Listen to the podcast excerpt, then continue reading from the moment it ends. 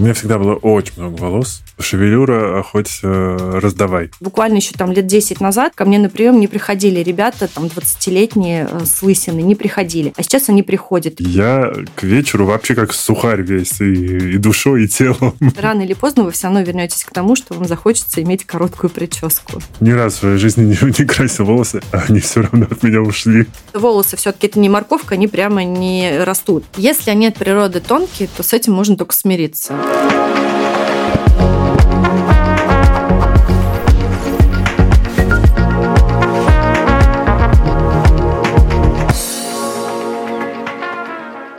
Всем привет, это подкаст «Накопились токсины», его ведущий душный зожник Игорь Кун. Сегодня у меня в гостях Юлия Нагайцева, врач-дерматовенеролог, трихолог. Здравствуйте. Здравствуйте. Ну, начнем с мифа и страха 30+.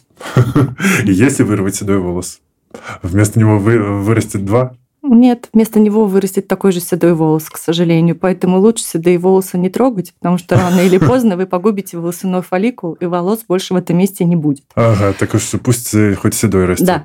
А, ну что, сейчас э, осень, мы бежали сюда и мокрые, прибежали в студию, на голову накапало. От чего же осенью сезон, как связывают люди в основном, да, что наступает сезон не только листопада, но и волосопада? А, на самом деле это отчасти миф, потому mm. что не, далеко не у всех вообще в норме волосопада в осенний период или в весенний быть не должно. Мы все таки с вами не животные, и шерсть мы не меняем. Но, тем не менее, прослеживается иногда связь у пациентов э, с выпадением волос как раз-таки с сезоном.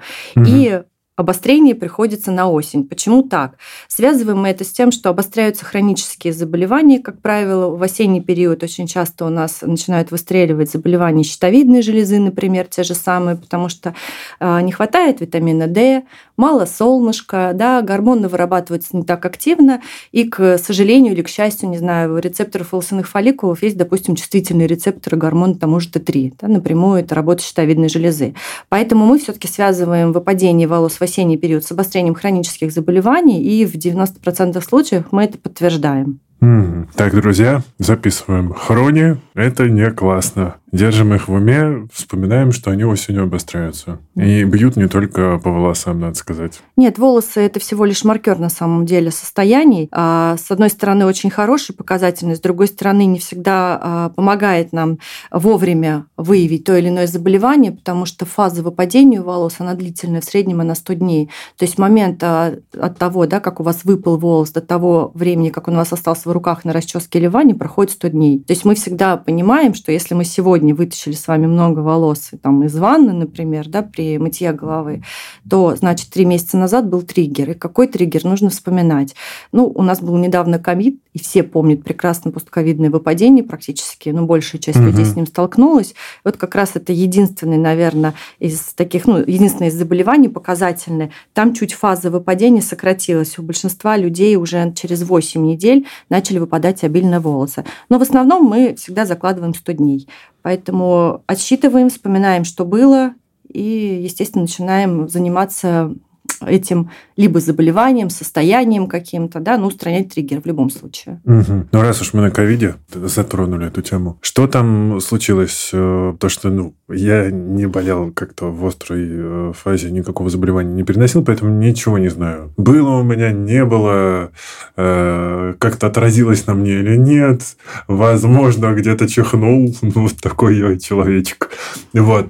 Но я, правда, слышал много людей, э, много историй про то, что там выпадают волосы, хвост отваливается. Правда, прям после ковида волна людей, пациентов с э, выпадением. Да, большое количество пациентов было, начиная с самых первых дней, я бы так сказала, потому что официально в России ковид он был зарегистрирован все-таки несколько позже, но у нас уже были люди, которые mm-hmm. до выставления, да, ну, скажем, официального диагноза уже его перенесли в той или иной степени, то есть, как правило, там писали пневмония неясного генеза, да, или что-то подобное. Эти люди уже обращались к нам тогда за помощью, потому что была катастрофическая потеря волос. Мы не понимали, с чем это связать, но понятно, любое вирусное заболевание, снижение иммунитета, прием прием угу. антибиотиков, вообще любых лекарственных препаратов, даже противовирусных, высокая температура. Это все те факторы, которые а, фактически вводят а, волос в фазу покоя, о чем мы с вами говорили, да, который длится у нас 100 дней. Но вот с ковидом как раз-таки история была очень странная, потому что мы понимали, что да, и высокая температура, и прием препаратов, но люди принимали на тот момент разные препараты. У нас сколько да, времени не было единой какой-то схемы терапии, поэтому кто-то пил витамины, кто-то пил антибиотики, кто-то пил против какие-нибудь там воспалительные препараты, ну, то есть кто во что гораст. Поэтому... Кто-то а, просто пил. А просто кто-то пил, да, кто-то решил, что вообще ничего делать не будет. А, поэтому со временем а, ситуация поменялась, и а, начали ну, появляться хоть какие-то исследования. А, одно из исследований, ну, которое мне действительно очень понравилось, оно меня зацепило, оно было как раз-таки связано, ну, обосновано, да, с чем? С поражением мелких гемокапилляров. Мы знаем, да, что в ковид у нас как раз-таки страдала кровеносная система, угу. гемокапилляры. Основной источник питания волосяных фолликулов – это тоже сеть гемокапиллярная. То есть понятно, что она повреждалась. Была э, очень интересная статья, как раз-таки связь между проявлением именно головной боли, потому что многие испытывали сильные головные боли при перенесенном ковид, как раз-таки была установлена э, связь, но она не установлена, потому что исследования на этом прекратились. То есть это как вот такая из версий, но она имеет место быть, потому что в последующем у своих пациентов я это тоже э, вопрос уточняла. И у тех, у кого головная боль была сильно выражена, у тех действительно была более активная потеря волос. То есть, скорее всего, все-таки, да, э, сосудистый компонент, он играет определенную роль и в патологии волос. Ну, естественно, мы понимаем, что это вирусная нагрузка, да, это влияние все-таки на иммунитет, потому что, ну, это заболевание, да, как ни крути, иммунная система, она встревожена, ей не до роста волос, ей нужно сконцентрироваться как раз-таки на проблеме, да, на глобальной проблеме, спасти организм всеми силами. Волос все-таки это красота наша внешняя, абсолютно никакого функционала, тем более, да, в там, рамках глобально, в рамках всего организма, поэтому там, где можно сэкономить ресурсы, ну, с простыми словами, наш организм всегда экономит, и волосы в этом плане, они всегда попадают под раздачу. И ногтевые пластины, кстати, тоже. Поэтому, да, волосы, ногти – это то, что фактически первое, наверное, да, у нас летит, э, потому что организм этим жертвует. А дальше, когда все спокойно, уже можно ресурсы отдавать, э, опять-таки, да, волосному фолликулу, пожать, э, пожалуйста, стройте свои волосы дальше. А, вот. Что еще? А, часть у нас пациентов как раз-таки с ковидом имели побочный эффект лекарственных препаратов с выпадением волос. Это тоже нужно учитывать, потому что многие в тот период занимались самолечением. Я сейчас про антибиотикотерапию пока не говорю, хотя мы ее коснемся, потому что все-таки нарушение микрофлоры кишечника это очень важный аспект для всего организма в целом, и волосы в том числе будут на это реагировать, потому что все-таки кишечник, да, это наш основной орган, который нам помогает, ну, микробиом помогает нам усваивать микро, э, микроэлементы, витамины, вообще все нутриенты, да, благодаря чему мы поддерживаем уровень своего здоровья, да, и работу органов и систем.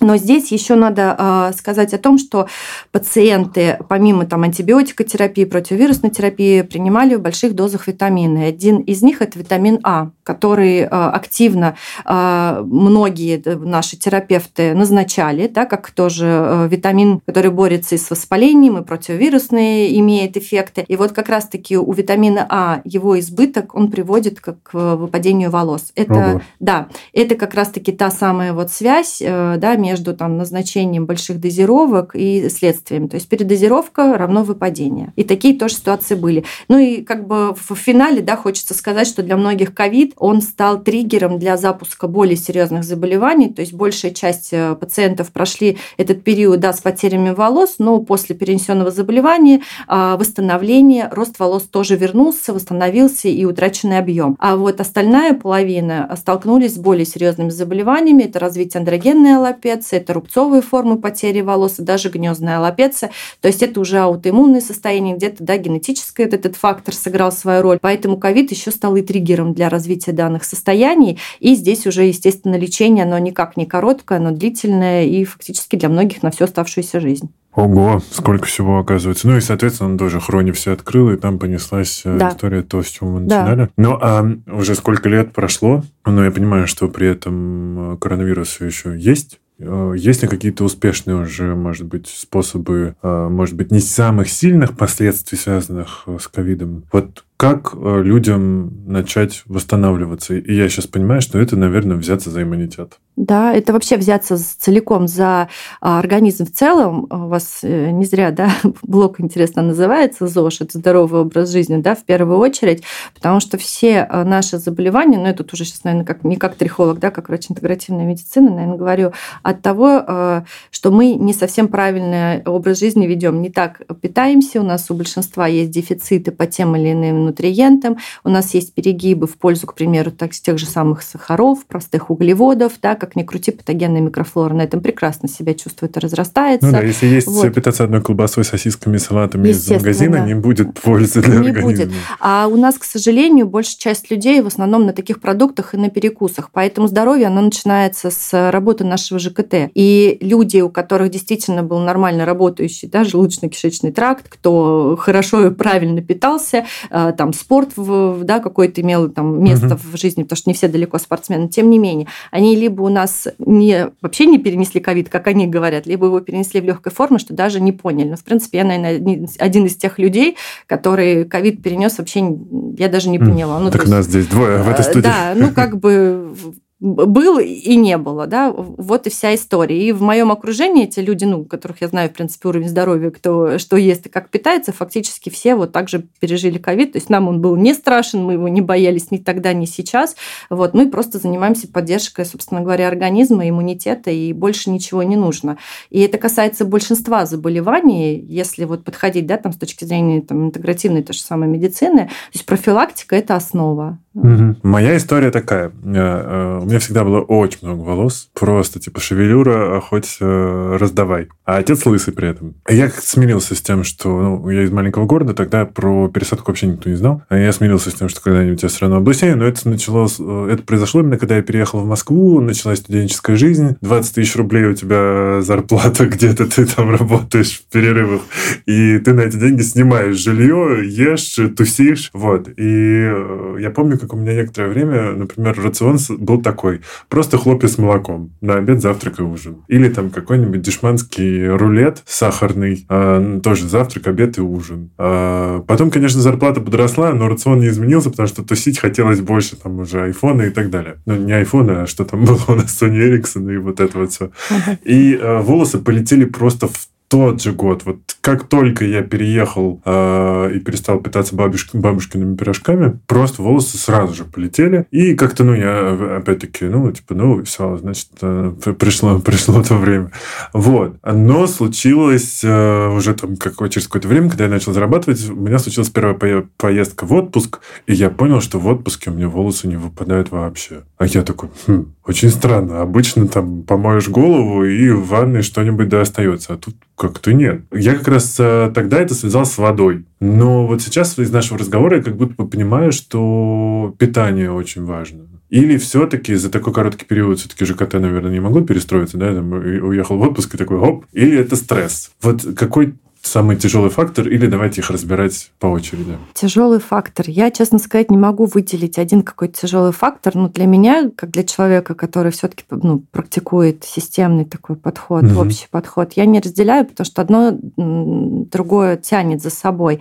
Если мы с вами говорим о стрессовом факторе, ведь классически понимание наших пациентов стрессовый фактор это что? Это психоэмоциональный фактор да, ну, больше ничего ведь не воспринимают. Когда спрашиваешь, вот даже в анализах, кстати, крови, очень часто в общем анализе крови можно увидеть, а в каком состоянии стресса находится человек. Там есть показатели, которые можно между собой э, да, проанализировать и сказать, что у человека действительно есть вот сейчас там острый стресс, или в состоянии хронического стресса он находится. Ну, острый стресс, да. обычно там тестостерон у пацанов, Нет, например, а, Тут, смотрите, падает. Э, у вообще по общему анализу крови это уже видно, там меняется лейкоцитарная формула, там mm. у нас, да, у нас там там нейтрофилы, лейкоциты, лимфоциты, базофилы, эзинофилы, они все между собой, да, начинают в отношении друг к другу гулять. И если, ну, как бы врач, да, там, так всецело к этому подходит, он уже это замечает. И когда ты у человека спрашиваешь, да, там, ой, а у вас есть признаки, там, допустим, хронического стресса или острого стресса, у нас пациенты в основном говорят, у меня вообще все спокойно, я на дзене. Ну, то есть вот, угу. да. Но мы не воспринимаем, э, есть другой момент, что хронический стресс – это не обязательно психоэмоциональная составляющая.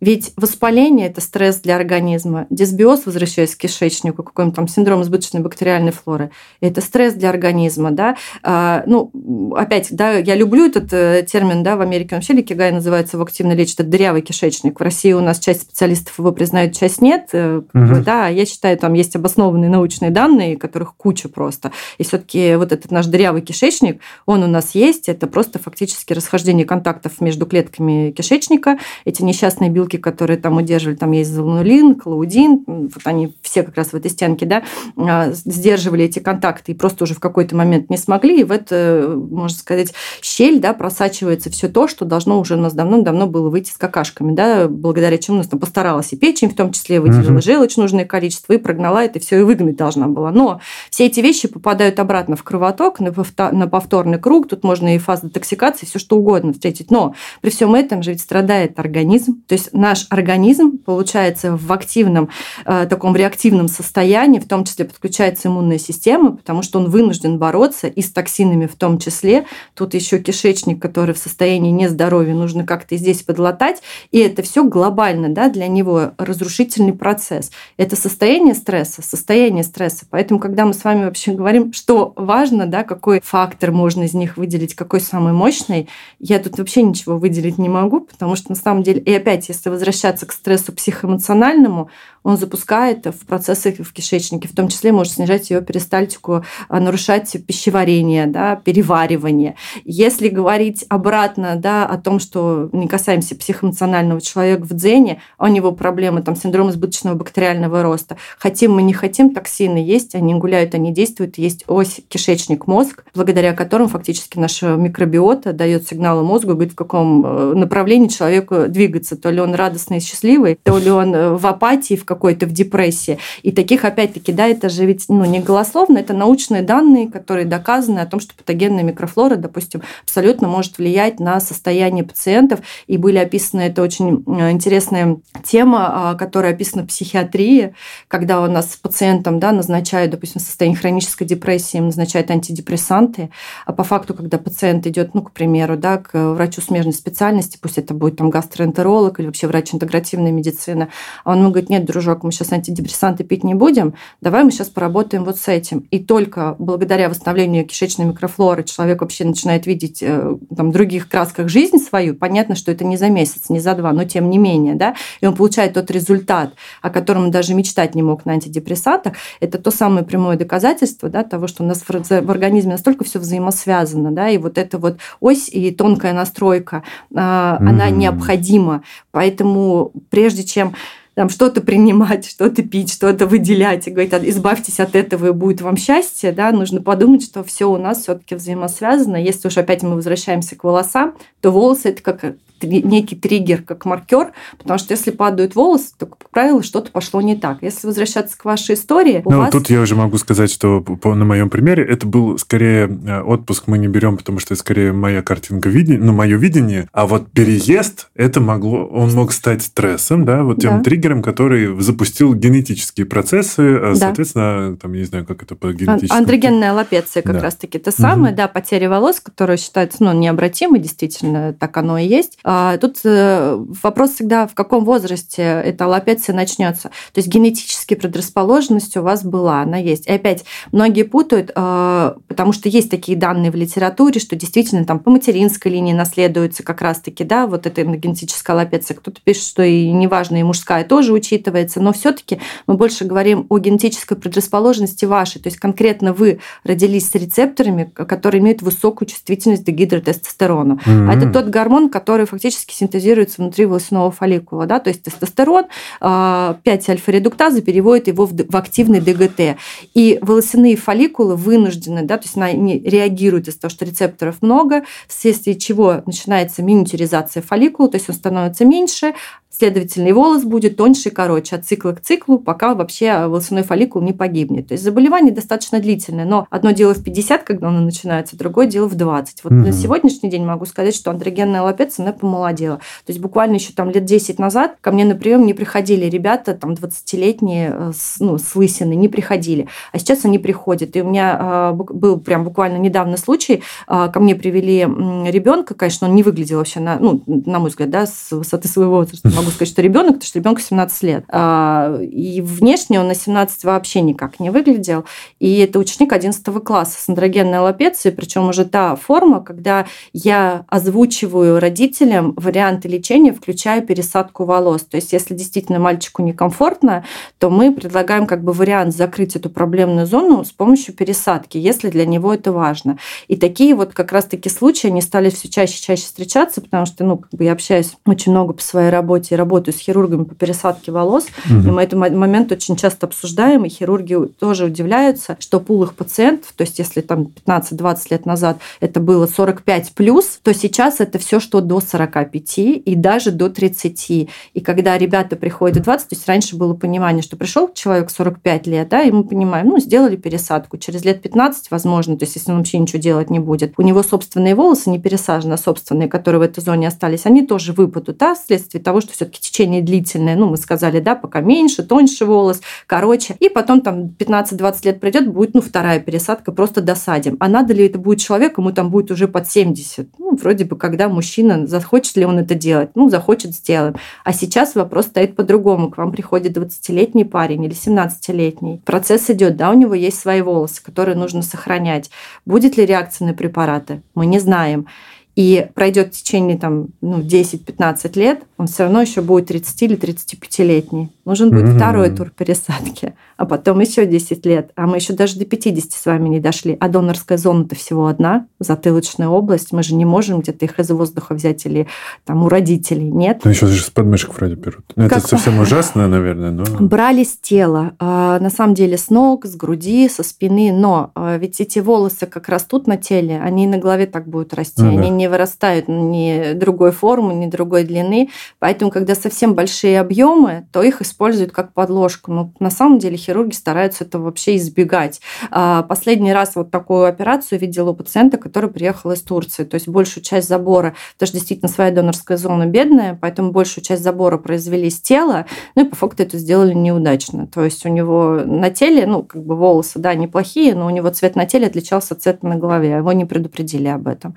Поэтому, естественно, что как бы картина была очень такая чудная, а, и плюс, да, сами по себе волосы, то есть структура волос на теле и на голове у него сильно отличалась. То есть, если mm-hmm. у него на теле такие волосы были, ну, больше сказать, тем, темно-русые, а на голове прям волосы были светлые-светлые, ну, такие вот, ну, даже больше, наверное, в белый цвет, ну, то есть вот такая картина очень странная, то это, да, все помешалось, у него получилась одна зона одного цвета, вторая другого, и плюс эти зоны... Простите, да? это... это Я человек, смешно. который разбирается в коврах, на мне растители всех цветов, и это, правда, забавно, потому что мама блондинка, и летом я выгораю, и у меня брови становятся белые. Ну, то есть, типа, у меня голова темная, брови белые, руки белые, ноги темные. Думаю, вот это будет классно, если это все части тела ну, пересаживаю себе челку. Буду, буду да. на стиле. Ну, вы представляете, и у него сейчас действительно вынужденная мера у этого пациента тонировать волосы. Ну, конечно. Да, да. как он ходит регулярно в барбершоп, потому что ему, он не может себе позволить отрастить эти волосы натурального цвета. Кстати, в барбершопе мне как-то, ну, предлагал мастер, говорит, а что ты не пересадишь? говорю, да я уже смирился, раскачаюсь, буду огромный брутальный лысый мужик. В чем проблема? Сделаю себе татуировки еще. Но при этом он говорит, что да, типа, когда ко мне приходят, я вижу, ну, замечаю, что волосы пересажены. А я понимаю, что здесь скорее, наверное, какая-то успокоительная вещь. То есть ты сам себе такой, типа, ну, можешь позволить, наверное, сделаю. Или сейчас пересаживаю так, что уже незаметно, что это пересаженные волосы. Слушайте, ну это делали незаметно 20 лет назад. Просто сейчас, ну, по сравнению, давайте так начнем с, там, ну, не знаю, там, 90-ми годами, даже там 2000-ми, да, начало 2000-х, количество хирургов резко увеличилось, и пересадка, она перестала быть вот той уникальной, когда у нас по пальцам пересчитать было хирургов вообще в Москве, в России, мы знали все эти фамилии, были огромные очереди. Сейчас хирургов очень много, и э, для меня, допустим, катастрофа как для врача, что даже дерматологи, сама дерматолог, э, учится где-то в Турции, где-то еще пересаживать волосы, хотя вообще не имеют на это права, это должны делать хирурги. Причем сейчас для хирургов это в обязательном порядке, у них есть сертификат по пластической хирургии, это не просто хирурги. Угу. И, конечно, если мы попадаем к специалисту такого уровня, то вы в жизни, вот я как врач, который да, работает с этим каждый день, я могу вам сказать, что я прекрасно э, ну, могу, допустим, пропустить э, какие-то зоны, где была пересадка. Mm. Настолько она качественно сделана визуально. Да, то есть на трихоскопии, на диагностике, потому что у нас есть оборудование, я это уже вижу, потому что есть определенные маркеры, признаки. Но представьте, это огромное увеличение, это линзы, да, это фактически такое УЗИ да, в трихологии. А глазами, если посмотреть, поводить по проборам, там, да, поглядеть, ничего не определить. Офигеть. А есть, конечно, когда я просто с порога вижу, что неудачно сделанная пересадка, и таких тоже, к сожалению, с годами все больше и больше. Э, не хочу ничего плохо говорить про Турцию, но больше всего ошибок как раз-таки турецких. Есть замечательные Самое врачи. интересное, что все сейчас же там, э, да. все резко сделали себе пересадки волос. Есть. Вы знаете, есть замечательные турецкие врачи, угу. с некоторыми знакомые лично, прекрасные результаты, вообще умнички, вот как раз-таки там, где посмотришь на пациента и в жизни не подумаешь, что была сделана пересадка. А есть, к сожалению, ну как и в России, как и везде, тут вообще даже... А да, почему вот тогда все туда едут? А, вопрос цены. А, знаете а. почему? А, сейчас объясню. У, скажем, врачей высокого класса пересадка будет по цене, э, я бы сказала, даже дороже, чем в России, потому что вы вынуждены будете платить за перелет, за проживание, и вы там дольше будете находиться, потому что вас врач не отпустит ни через день, ни через два, ни через три. И вам нужно будет еще приезжать туда и показываться. То есть мало того, что вы заплатите за пересадку такую же сумму, как в России, вы еще будете нести дополнительные расходы. Но при этом у вас будет действительно качественная пересадка, и вы можете ходить там, да, и хвалиться своей шевелюрой. А в России есть такой уровень уже? Конечно, он и был изначально угу. а, уже давно. А есть э, момент, да, вот этой дешевизны, потому что есть компании, которые предлагают сейчас туры. А, и вот эта вот история, я сейчас вам ее расскажу, мне так понравилось. Для это... вас специально сегодня работают река, горы и да. море и пересадка волос. У меня, э, правда, уже год назад э, был пациент, а, ну, неважно, это вот был период ковид, значит, он сделал пересадку, пришел сначала к нам, сказал, что он не хочет сделать пересадку, мы ему объясняем, что и как вообще, в какой последовательности, он перебывает бывает и говорит, значит, это, я уже проконсультировался онлайн, а, буду делать в Турции, потому что там цена дешевле, а вы тут в России четвертая клиника, у которых у всех цены, у вас тут типа договор, договоренности есть между собой, одна и та же цена, значит, мне неинтересно, и я все понял, значит, с Россией мы не связываемся, я говорю, ну, ваше дело, пожалуйста, вперед. И дальше он мне рассказывает, э, а я его очень хорошо запомнила, что он потом ко мне второй раз пришел, нам исправлять эту пересадку, это уже такой, знаете, спойлер. И я говорю, можно просто вот, ну, поинтересоваться вообще, да, цена. Да, вообще не вопрос. Значит, э, цена пересадки 120 тысяч. Сюда входит перелет, э, проживание в отеле три дня. Еще я могу взять с собой жену и ребенка, мне сказать, только 30 тысяч доплатить. Отель все включено, mm. то есть абсолютно, да, но уже мы то понимаем. люди едут в отпуск, по сути. По факту, да. Я говорю, объем-то какой у вас к пересадке? Мне сказали, за эти деньги сделать любой объем. Я говорю, подождите, любой объем не делается. Объем – это время, ну, чтобы вы понимали, это руки. Самое главное – это инструменты. У нас есть панчи, они тупятся. Мы не можем одним панчем вытащить все, сколько мы захотим, потому что мы дальше будем травмировать ткань. Панчи – это дорогостоящее оборудование. То есть ну, это очень тоненький такой шприц, который выдергивает да, кусочек, да, вырезает вот кусочек вот да, волоса. Да, да, смысле, такие участок, участок да. А это причем ручной метод, то есть он сказал, что мне делают не машинки, есть еще машинные методы, где роторный механизм, который мы вообще избегаем. Когда-то это было вообще сто лет назад еще в России. такой. Да, да, есть и такое. И мы, естественно, сказали, ну, как бы желаем удачи. Дальше проходит время, он приезжает к нам ровно через полгода после пересадки. Приезжает он к нам а, повторно, значит, посмотреть, во-первых, а у него а, воспалительный, э, ну, естественно, там фолликулит на голове, это гнойные, угу. да, воспалительные элементы, все в гнойниках, там где-то уже жена повыдавливала, там есть рубцовая ткань, плохо растет, он пришел, ну, видимо, первая попавшаяся клиника были мы опять, раз он у нас был, здравствуйте, приехал. Дегтярное мыло мне помогло, да, пришел. И А я его как бы я его очень хорошо запомнила, потому что он такой очень своеобразный был мужчина. И, угу. значит, вот я пришел к вам с воспалительными элементами, начинает рассказывать, что вот мне нужно, чтобы вы посмотрели, позовите хирурга, вырастет, у меня не вырастет. Я говорю, стоп, я говорю, подождите, как давно у вас вот такое состояние на коже? Фактически с самого момента пересадки. Дальше, естественно, у меня был вопрос, а как у вас прошел там послеоперационный период, как вы восстанавливались? И это было чудесно. А пересадка в общей сложности заняла 7 часов, при том, что объемы мы насчитали 3000 там 3 с чем-то графтов. Такие объемы мы делаем в два дня в России. То есть у нас хирург первый день работает с пациентом часов 12, и второй день. То есть вы представляете, да, ручное изъятие. Посадить... 12 часов. Да, да, это очень длительные. Это же без анестезии С анестезией. С анестезией человек, человек ничего не чувствует, но просто сидеть невозможно. А хирургу и ассистентам стоять 12 часов над головой тоже тяжело. Понятно, что это с перерывами. Где-то кофе попили, где-то пообедали, да, даже пациенты курить выходят.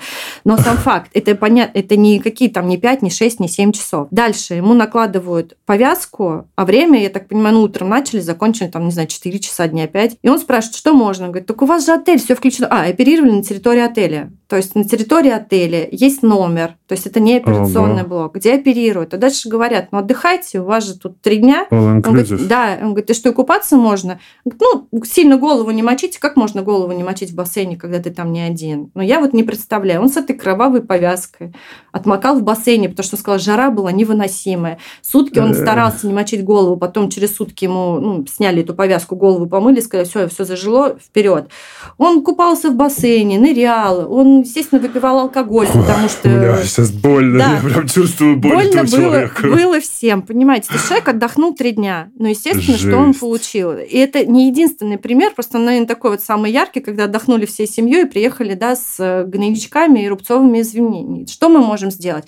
Понятно, что турецкой стороне предъявлять что-то это бесполезно, никто mm-hmm. там переделывать, восстанавливать, лечить не будет. Дальше мы лечили длительно упорно кожу, потом у нас, э, естественно, образовались рубцы, самые неприятные они образовались еще в донорской зоне, то есть та самая зона забора, да, и, ну, как бы рубцовые Откуда ткани. уже все не возьмешь, и Конечно. где волосы не растут. Конечно, mm-hmm. и э, ну, спустя еще полгода, да, мы поняли, что как это все растет, и что мы можем в этом случае сделать. Но на самом деле нужна еще одна пересадка, но там как бы взять столько, чтобы это все закрыть, просто неоткуда, да, поэтому угу. вариант самый простой, просто бриться. То есть изначально он брился, потому что у него были, да, э, ну, скажем, визуально ему не нравился этот косметический дефект, а теперь он стал бриться из-за того, что там есть рубцовая ткань. И, естественно... И теперь еще и она видна. Э, ну, конечно, конечно. Поэтому Отлично вот такая съездил вот история. в Турцию отдохнуть да. человек. Но, кстати говоря, э, мы здесь говорим только о мужчинах, но женщины тоже сталкиваются с проблемой облысения и выпадения волос. А все так схема пересадки волос та же. Я просто хочу завершить эту тему, но есть еще вот вопрос про женщин и вопрос про реабилитацию, потому что что меня всегда останавливало, это рассказывали, что нужно потом спать, сидя несколько недель и не трясти головой. Но насколько это миф, не знаю. Так, не надо. Смотрите, касаемо женщин, по порядку. У женщин пересадка проводится, но она проводится в более таком ограниченном объеме, нежели у мужчин. То есть у женщин всегда, а, как мы называем ее, контактная зона. То есть когда мы с вами стоим на одном уровне, да, и вот смотрим друг на друга, то есть на голову, то, что мы видим, вот эту проблемную зону, ну, в основном это такая, скажем, зона ободка у женщин, да, если так представить. Я-то вижу всех э, сверху, да. поэтому до меня Вам, да, вам проще. Ну, если мы вот оценим, да, там, скажем, средний да, рост, то, соответственно, мы засаживаем только эту зону, мы глубоко не лезем. Почему? У женщин никогда не э, падают волосы, так как у мужчин у нас всегда большой процент волос своих, он остается и сохраняется, в отличие от мужчин. То есть у мужчин классика, да, может зона поредеть полностью, то, что мы называем там, да, подкова осталась из волос и лысина. Женщины так никогда mm-hmm. не лысеют. Всегда есть пусть пух, но он будет на голове. Поэтому сажаются волосы, а, ну, так скажем, на свободных, да, есть участки фокальной трахеи, то, что свободные участки мы их называем, и мы подсаживаем туда волосяные фолликулы. Делаем это так, чтобы не повредить собственный волосяной фолликул, потому что волосы все таки это не морковка, они прямо не растут. Есть определенный угол, да, а. под которым располагается волосяной фолликул, и мы не всегда можем понять, ну, то есть, когда мы видим первый раз пациента, какой это градус, да, там это под 45 градусов, не знаю, 15 градусов, то есть нам нужно с вами аккуратно посадить волосяной фолликул, не повредив собственный собственный. Угу. Вот, это раз.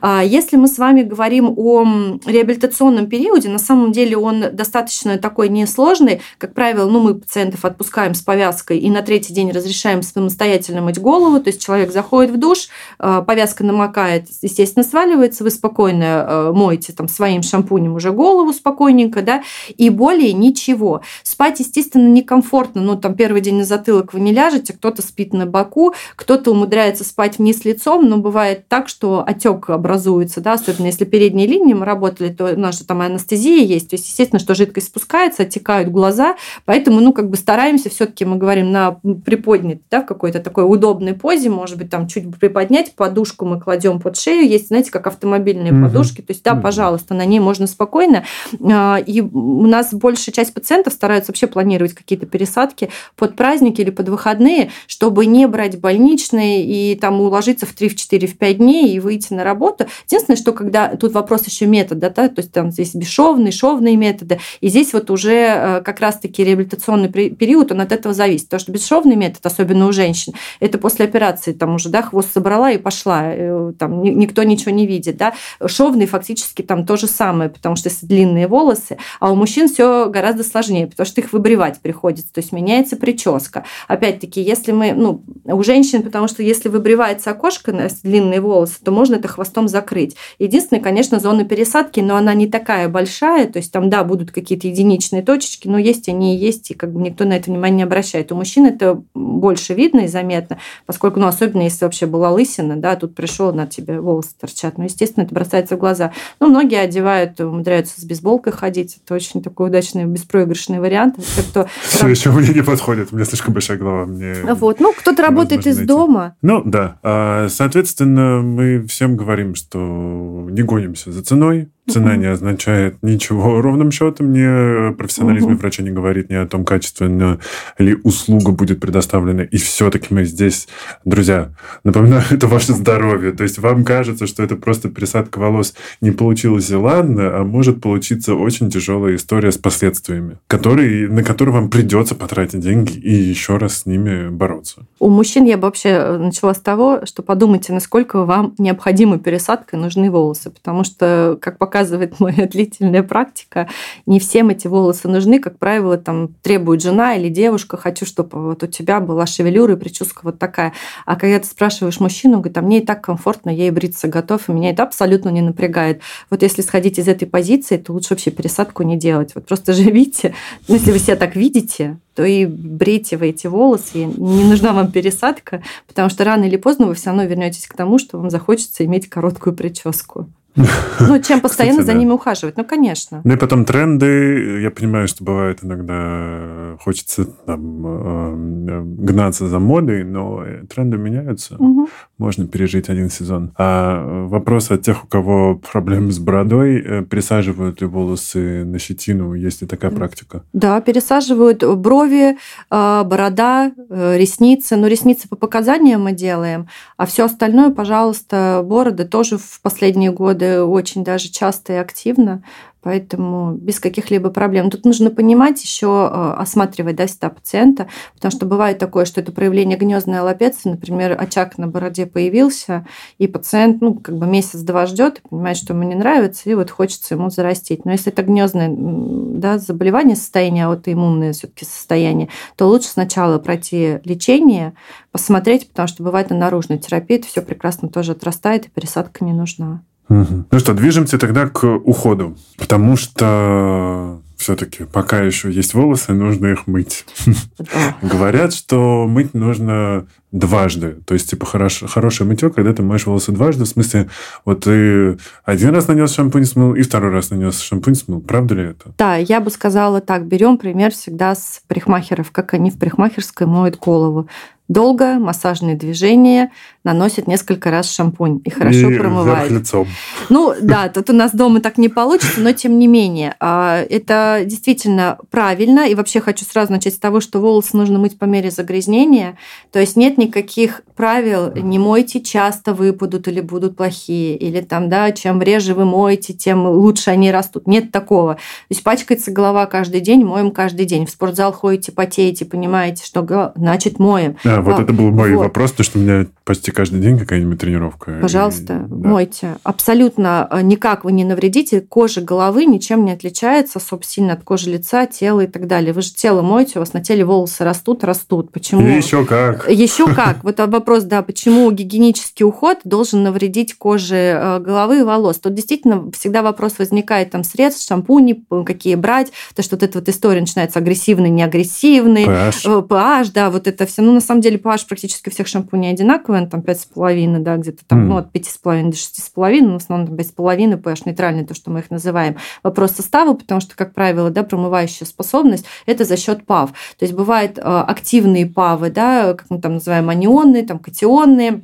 и вот анионные павы, они такие там СЛС, СЛС, вот, которые нас всех пугают. Это как раз-таки те павы, которые очень хорошо промывают. Я еще не дошел до этого уровня, поэтому меня не ну, успели запугать. Ну, да, многие девушки знают. И к вопросу о том, как мыть голову. То есть, смотрите, зачастую э, бывает, ну, там, пациенты говорят, мне хватает однократного мытья, потому что там, какой шампунь такой, ну, понимаем, что там в составе есть там содиум лаурил сульфат, да, содиум лаурет сульфат. То есть, это активный пав, это много пены, это хорошо промывают.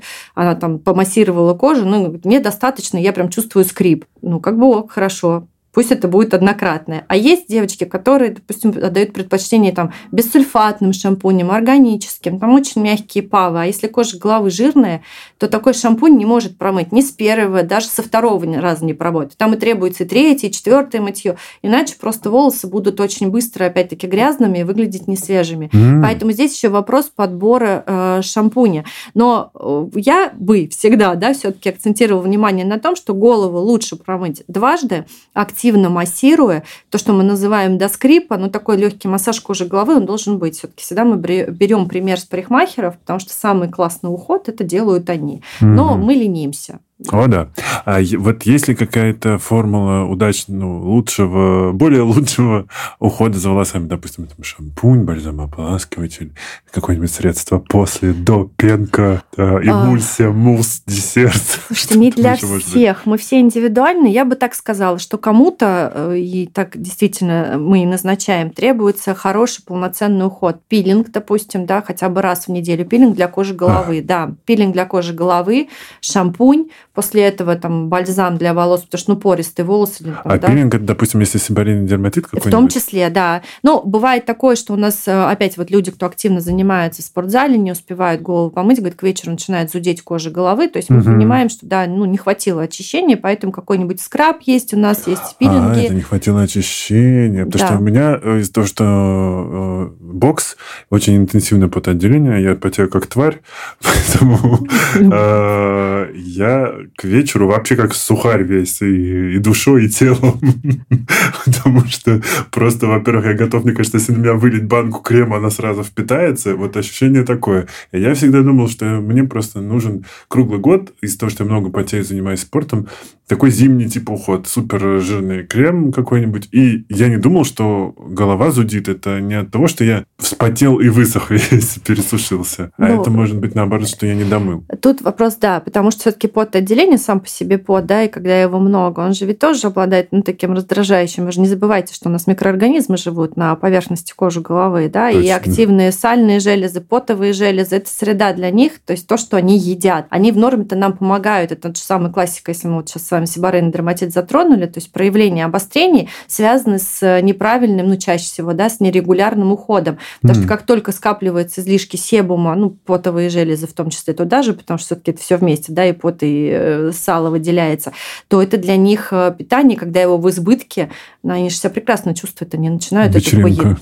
Конечно, у них вечеринка, все, они начинают активно размножаться и расти. Поэтому уход он должен быть регулярным. Кому-то пилинги нужны, там, да, скрабы, пилинги, шампунь, а, несмываемые средства. Ну, честно сказать, я бы, наверное, все-таки несмываемые средства женщинам, да, особенно рекомендовала, потому что уход а, за полотном, он требуется. Какие бы кондиционирующие добавки в шампуне не были, а, все равно этого мало. Мало. Поэтому, если есть возможность нанести, допустим, бальзам после мытья, да, постоять там 2-3 минуты, или если не любите бальзам, какой-нибудь спрей, крем, флюид, сейчас очень много всего, то лучше на стержни волос наносить, потому что все-таки отросшая часть полотна, вот то, что мы с вами видим, это мертвая часть. Поэтому здесь процессов регенерации нет никаких. Вот то, что имеем, то и носим. Ну, изнашивается полотно, конечно, изнашивается. Расчесывание, сушка, даже трение об одежду – это все постепенная порча полотна, поскольку, ну, мы понимаем, да, это вот ну, мертвая часть, что с нее взять, за ней только ухаживать надо. Поэтому все вот эти несмываемые средства, они нам помогают сохранить гладкость, блеск.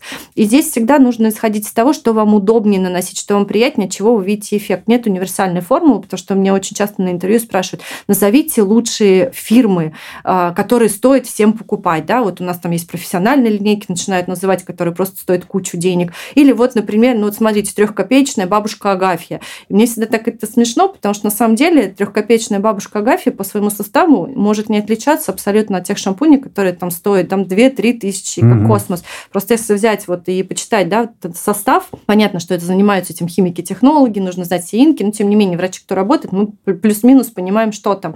Поэтому тут не важно, сколько шампунь стоит, важно как раз у вас этот шампунь э, справляется там с проблемой, да, что у вас там грязная голова, а ощущение э, там постоянной, ну не знаю, жирности, да, наверное, там зуда. То есть если вам шампунь дает прикорневой объем, хорошо очищает кожу головы, вы видите, что у вас укладка прекрасно лежит, и вам нравится состояние ваших волос, вы не испытываете при этом дискомфорта, никакого там зуда, жжения, то вставляйте. Стоит он 100 рублей, да и прекрасно, пользуйтесь на здоровье. Но не нравится, возьмите чуть подороже. То, что мне этот последний раз мне задали вопрос, чем пользуюсь я, я говорю, вы будете смеяться, у меня на полке что только нет. Начиная от чистой линии, да, и заканчивая какими-то профессиональными линейками, и то не потому, что я покупаю. То есть чистая линия – то, что я покупаю, мне никто ее не приносит. А профессиональные линейки, потому что всегда какие-то компании просят, ну, протестируйте, ну, посмотрите. У меня всегда вопрос, сколько стоит ваш шампунь? Вот последнюю там линейку мне дали, шампунь почти 4 тысячи стоит.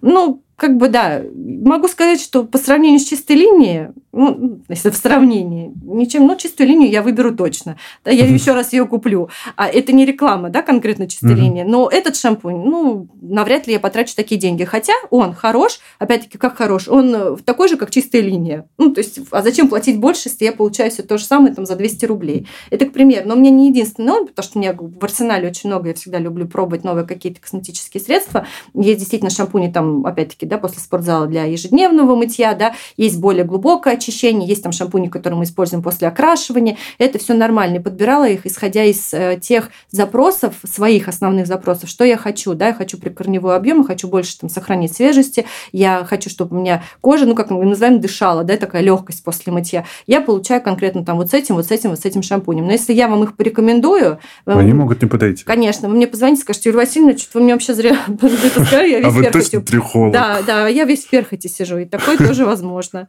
О боже. Так, э, тогда получается, что, ну, во-первых, у меня по поводу мытья был такой вопрос. Если часто мыть, не станет ли кожа головы сухой или жирной? Нет ли такого? Абсолютно. Сальные железы работают в своем режиме. Вот, к примеру, у вас э, сальные железы выделяют, ну, там, не знаю, 20 грамм кожного сала в сутки. 20 литров пота, ну, Да, ну, без разницы, да. Вот они как выделяли, так и будут выделять. Им все равно, что происходит на поверхности. Мойте вы, не мойте. Там нет никакого сигнала, да, о том, что, ребята, запускай процесс отделения, голову помыли. Ну, нет такого. Поэтому, ну, тут как бы все мы должны понимать, да, что есть какие-то механизмы, там, анатомические, биологические, как угодно их назовите, которые не зависят от того, что происходит в поверхности. Угу. И, соответственно, есть все-таки разница между шампунями, потому что я, когда купил себе шампунь, типа, для ежедневного ухода, потому что, опять-таки, из-за тренировок часто мою голову, я подумал после, что я повелся на рекламу. Не помню, он какой-то дорогой, но там, правда, и бутылка такая, что мне на всю жизнь хватит, мне кажется. Ведро. Да, да. Учитывая, что у меня не так много осталось. Вот. То есть есть история про то, что шампунь должен быть условно один для какой-то такой супер чистки, детокс, и один такой типа легенький. Это опять-таки на ваше усмотрение. Mm. То есть, если э, исходить ну, из запроса, можно найти один шампунь, который будет э, решать ваши потребности, да, закрывать ваши потребности, точнее сказать, и вы можете с ним в спортзал ходить, и при этом ваша кожа будет себя чувствовать то прекрасно. Есть, мы верим в три вот. в одном, когда то, что нам на 23 а, февраля все, да? А вы знаете, я вам могу сказать, что порой шампуни три в одном, особенно вот мужские, я очень ага. часто смотрю, есть производители, э, гораздо интереснее по составу составу и лучше, чем ну, какие-нибудь известные марки. И я вам прямо это вот ответственно заявляю, потому что я там готовила один такой подкаст тоже для компании, и мы э, собирали вообще фирмы, составы, смотрели, потому что нам нужно было разобраться, то есть три в одном, это ок или все таки это больше гель для душа. И вот честно могу сказать, что этот гель для душа похлеще, чем любой другой шампунь, потому что действительно ну, производитель а, прям вложил душу и подобрал компоненты таким образом, что они действительно поддерживают нормальный, здоровый микробиом кожи. Поэтому почему бы нет? Вот это мы сейчас прошлись по мифам, конечно. Да. А про окрашивание, я думаю, что девчонки не простят меня, если не спрошу. Э, ну и вообще в целом про все эти истории с разными способами повлиять на вид э, волос. Что там, есть ли какое-то самое вредное, самое безопасное? Может быть, после окрашивания нужно делать какое-нибудь там э, ламинирование? Ну, типа, что полезно? А, как часто можно красить волосы? Вот есть такие правила от врача? Смотрите, от врача, ну, давайте так, врач женщина, поэтому я как женщина могу сказать, нехорошо ходить э, с непрокрашенными корнями. И если есть седина, то, соответственно, ее нужно закрашивать. К сожалению, у нас нет других способов. Но если мы сейчас все-таки больше, наверное, о седых волосах говорим, потому что, как правило, краситель, ну, в основной своей массе начинают использовать, когда седые волосы появляются. Редко, mm. конечно. Ну, редко у нас, когда женщины прям кардинально, там бывают случаи, когда из брюнетки в блондинку и обратно. Особенно блондинки недолго бывают брюнетками, потому что там быстро растут волосы, вы понимаете, да, светлая прикорневая зона, а дальше черные волосы, выглядит это очень смешно. Поэтому они быстренько обратно да, возвращаются. Ну, с брюнетками посложнее. Если мы все-таки говорим да, с вами вот о восстановлении цвета, нет у нас сегодня способов восстановить ну, естественным образом пигментацию волоса. Поэтому единственное для нас это всегда красители.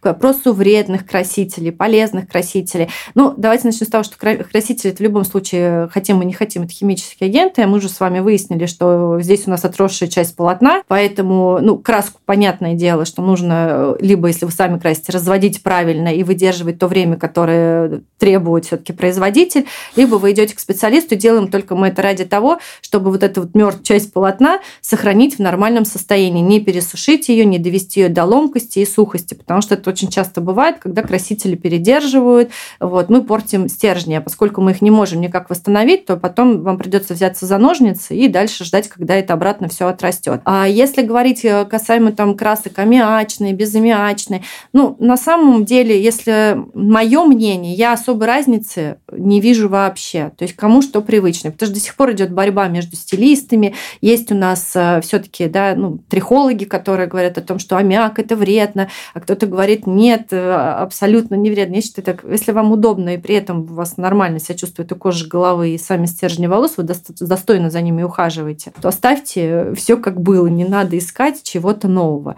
Потому что у меня, ну, честно, да, там, в моей практике щетку на волосах не было. Я четко знаю, что моим волосам нравится, что им не нравится. Исходя из этого, собственно говоря, я строю свой уход. И большая часть женщин, на самом деле, кто не ведется на рекламу, или точнее сказать так, кто раньше интуитивно для себя подбирал какие-то уходовые комплексы, красящие агенты, а потом повелся на рекламу, куда-то сходил, что-то сделал и пришел и оплевался, и сказал, господи, чтобы я еще раз так в жизни. Это те самые классические примеры, когда все-таки да, реклама не должна здесь ничего решать. А, мы интуитивно подбираем для себя тот уход, который ну, вот он нам зашел, он приносит нам эстетическое удовольствие, и волосы наши за это нас благодарят.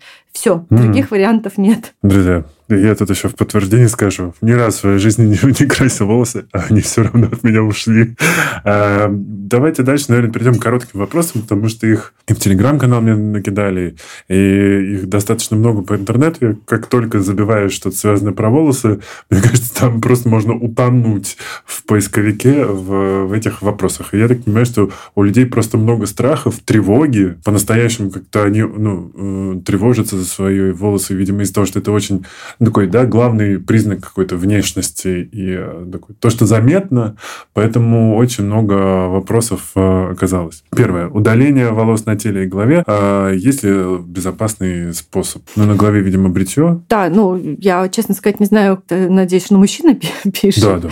Да, ну, на теле у нас же и лазеры существуют, угу. но как бы на uh, голову мы их не применяем. И опять вопрос, э, какой тип волос. То есть светлые волосы лазеры не убирают, несмотря на рекламу. Опять-таки, кому нужна доказательная база, она есть, она есть и на PubMed, когда у нас цвет волос, собственно говоря, определяет, да, подходит ли нам пациент для данной процедуры или нет. Чем светлее пигмент, тем хуже будет на нем работать лазер. Чем темнее пигмент, соответственно, больше шансов этот волос удалить. Если касается головы, ну, естественно, здесь только бритье. Mm. То есть всякие кремы для удаления волос это все фигня какая-то? Ну, нет, они тоже убирают волосы, но для кожи головы я бы, честно сказать, вообще кремы бы вот эти не рекомендовала, потому что они даже на теле очень часто вызывают аллергические дерматиты.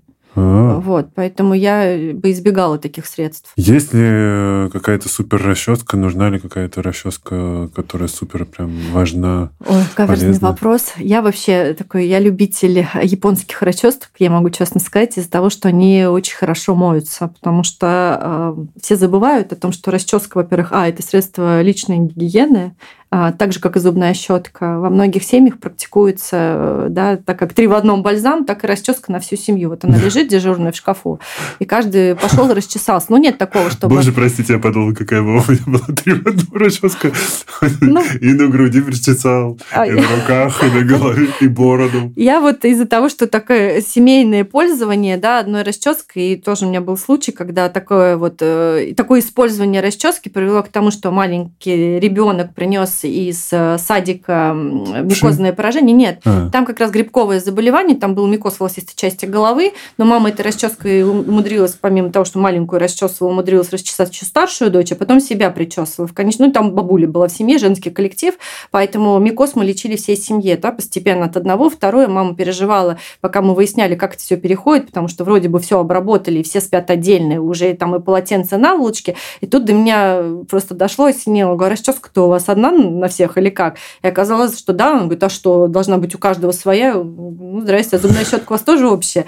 Поэтому вот такие вот моменты. И расческа должна регулярно мыться, потому что на самом деле расческа самая грязная. Вот все, что у нас есть, наверное, да, выходит за волосами. Если вы посмотрите под микроскопом расческу даже за неделю, какое количество там помимо волос, э, грязи, остатков, э, да, кожного Боже, стала. мне страшно домой возвращаться. У меня есть видео, я вам могу показать. Моя там меня ждет, и она, мне кажется, да, да, меня да. съест. И э, плюс, а если особенно у пациентов есть проблемы с кожей головы, то у нас еще и чешуйки там скапливаются очень прекрасно, поэтому расческу мыть регулярно. Вопрос, как бы, какая расческа выдержит регулярного мытья. То есть деревянные расчески, ну, как правило, да, то есть не выдерживает. Дерево есть дерево, оно сохнет, оно все равно себя ведет непредсказуемо, особенно если это зубчики, то очень часто там образуются микро такие трещины, куда стержни волосы попадаются, они в итоге вырвутся.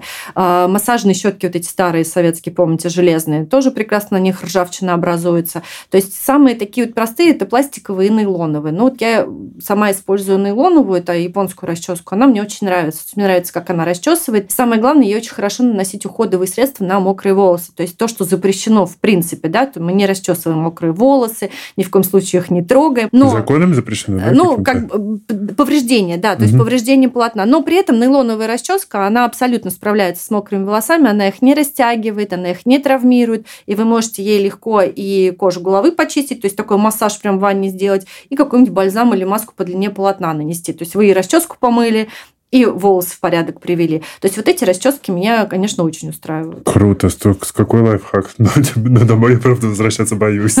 С огнеметом буду заходить, чтобы с расческой со своей справиться. Представляю, что там на ней живет. А помогает ли шелковые наволочки? А, не так давно их стали использовать. И если а, ну, исходить да, из э, позиции все-таки волос, нравится волосам или не нравится, конечно, шелковые наволочки волосам нравятся. То есть э, у нас стержни волос чувствуют себя комфортно, потому что наволочка скользит, волосы не путаются, то есть отзывов положительных много. Опять, кто видит этот эффект? В основном обладательницы длинных волос. То есть девочки, у которых короткие волосы, ну, спали не на шелковой наволочке, на какой-то другой, ну, особо они разницы не видят. Нужна ли мужчинам такая наволочка? Совершенно нет. Так же, как сейчас появились... Лысина будет блестеть. Да, полировать, если. Также появились и шелковые полотенца, вы, наверное, видели. Но для меня лично шелковые полотенца это, наверное, не самый удачный аксессуар. Ну, мне неудобно. Я понимаю, что мы промакиваем, но мне неудобно, это не держится на голове. Так, как хотелось бы, это не настолько быстро впитывает влагу, как хотелось бы, а с учетом того, что мы все ну, в большом городе в ритме в темпе, живем, да. конечно, и нам нужно быстро собраться, то это, наверное, такое, знаете, полотенце на выходные. Ну, так же, как шелковая наволочка. Ну, полежал, отдохнул, выспался, не знаю, почувствовал себя принцессой. И отправился по шелковому пути путешествовать. Да. Э, полезны ли домашние маски и средства? Тут я, наверное, скажу, что вообще забыть про это пора уже. Да, вот то, что касается народных средств, это вообще наша беда, потому что ожоги... чугун, пыли мухомора и лыжная мазь подержать. Ужас. Два года. Типа того, потому что последние э, ожоги, которые сильные я видела, это ожоги на маске из лука, которые, Ого. да, там был дерматит, причем кожа просто не просто слезала, там были мокнутия, там просто вот, ну, кровавое месиво, это все начиналось прямо от уха и вот в сторону шеи. Это луковая маска, с которой фактически человек походил, там в интернете было написано в течение часа, она смогла, вытерпела 30 минут, при том, когда спросила, э, что было, там, щипала, болела, она сказала, вообще жутко зудела, щипала, но я думала, что у меня растут так волосы. Моментально, да, вот прям растут волосы, так и должно быть, поэтому я вот выдержала это все и дальше, естественно, смыла, ну и дерматит. Ох, друзья, забыли, забыли. Э, массаж головы. Вот эта вот история с тем, что надо подвигать скальп, чтобы, да, как-то угу. там, не знаю, это помогает? А, да, все, что я бы сказала так, все, что раздражает, оно, в принципе, отчасти стимулирует. Мы с вами говорили про... Но микроцирку... не луковая маска. Да, да, э, про микроциркуляции. Я вообще за сам массаж. Это самый дешевый и удобный способ вообще, то, что у нас есть всегда под рукой. Просто помассировать, даже расслабить кожу скальпа уже полезно. Опять-таки у нас э, есть куча научных, если ну, базироваться mm-hmm. на медицине, да, классической, научных данных о том, что действительно есть нарушение микроциркуляции, да, неврологические какие-то состояния застоя. И массаж как раз-таки, да, он способствует расслаблению, снятию вот этих всех моментов и э, помогает стимулировать дополнительный рост волос. Почему всегда э, всегда массаж легкий э, ну, рекомендуют при использовании наружных стимуляторов, как раз-таки, да, стимулятор нанесли, массажными движениями подготовили фактически кожу головы для того, чтобы и компоненты препарата у нас в кожу хорошо вошли, да, и дополнительно мы фактически с вами поработали с гемокапиллярами. Дайсон тестировали на себе? Дайсон э, тестировала, не, не я на себе, давайте так скажу, в, в марте, перед 8 марта у нас обратился к нам, э, не буду называть, да, канал телевизионный, хотя нет, это передача, может, кто-то и посмотрит, на НТВ была с моим участием. И угу. как раз-таки, да, был вопрос, стоит ли мужчинам дарить женщинам Дайсон на 8 марта. Там была... Или я... кольцо с бриллиантом. Да, там была я как трихолог, но там была очень... Там были инженеры, там были физики, то есть они подошли, разложили этот Dyson просто вот э, по полочкам. И я вам могу сказать, что Dyson, понятно, что неплохой э, фен, да, хороший фен, но у нас сейчас большое количество фенов, которые работают э, также потоком воздуха. То есть раньше в чем история была? Фены сушили нам температуры, пересушивали, да, помните, это вот пружина, которая там нагревалась. И да, гудение и... такое, что все домашние животные разбегались. Да, как пылесос. Сейчас большая часть фенов, современных фенов, они как раз-таки сушат волосы потоком воздуха. Чем мощнее мощнее поток, тем быстрее у нас есть возможность высушить волосы. Причем это поток это не горячего, а обычного теплого воздуха. Да, Dyson абсолютно, ну, собственно, наверное, лидер да, в этом, потому что они одни из первых начали, хотя там тоже есть моменты, потому что мы обсуждали, и не факт, что они и первые. Там Xiaomi сейчас такие же фены выпускают. Там очень много аналогов, которые ничем фактически ну, сильно уж от Dyson не отличаются, если мы с вами говорим о сушке волос. Все, что касается э, именно сравнительной характеристики стержней волос, э, то, что мы сравнивали там Dyson или какой-то другой фен cóż, на самом деле это вообще никак не заметно, да, на, ни в цифровом микроскопе, ни на трихоскопии, потому что здесь э, большую роль играет уход. Чем голову помыли, какие бальзамы, несмываемые средства нанесли, как выглядит стержень волоса. Фен, ну, как бы это дополнение. Поэтому, если есть возможность, ну, или хочется пать Dyson, пожалуйста, то есть хороший фен. Если нет такой возможности, не надо копить на него всю жизнь, купите э, более дешевую компанию, да, и получите, в принципе, такой же неплохой результат, быстрая сушка волос. Окей, интересный ответ. Ну, тут уже меня спрашивают про универсальный эликсир для волос, который от всего и для, и для всех типов волос не существует. Да, хотела бы пошутить, если найдете этот рецепт, буду благодарна.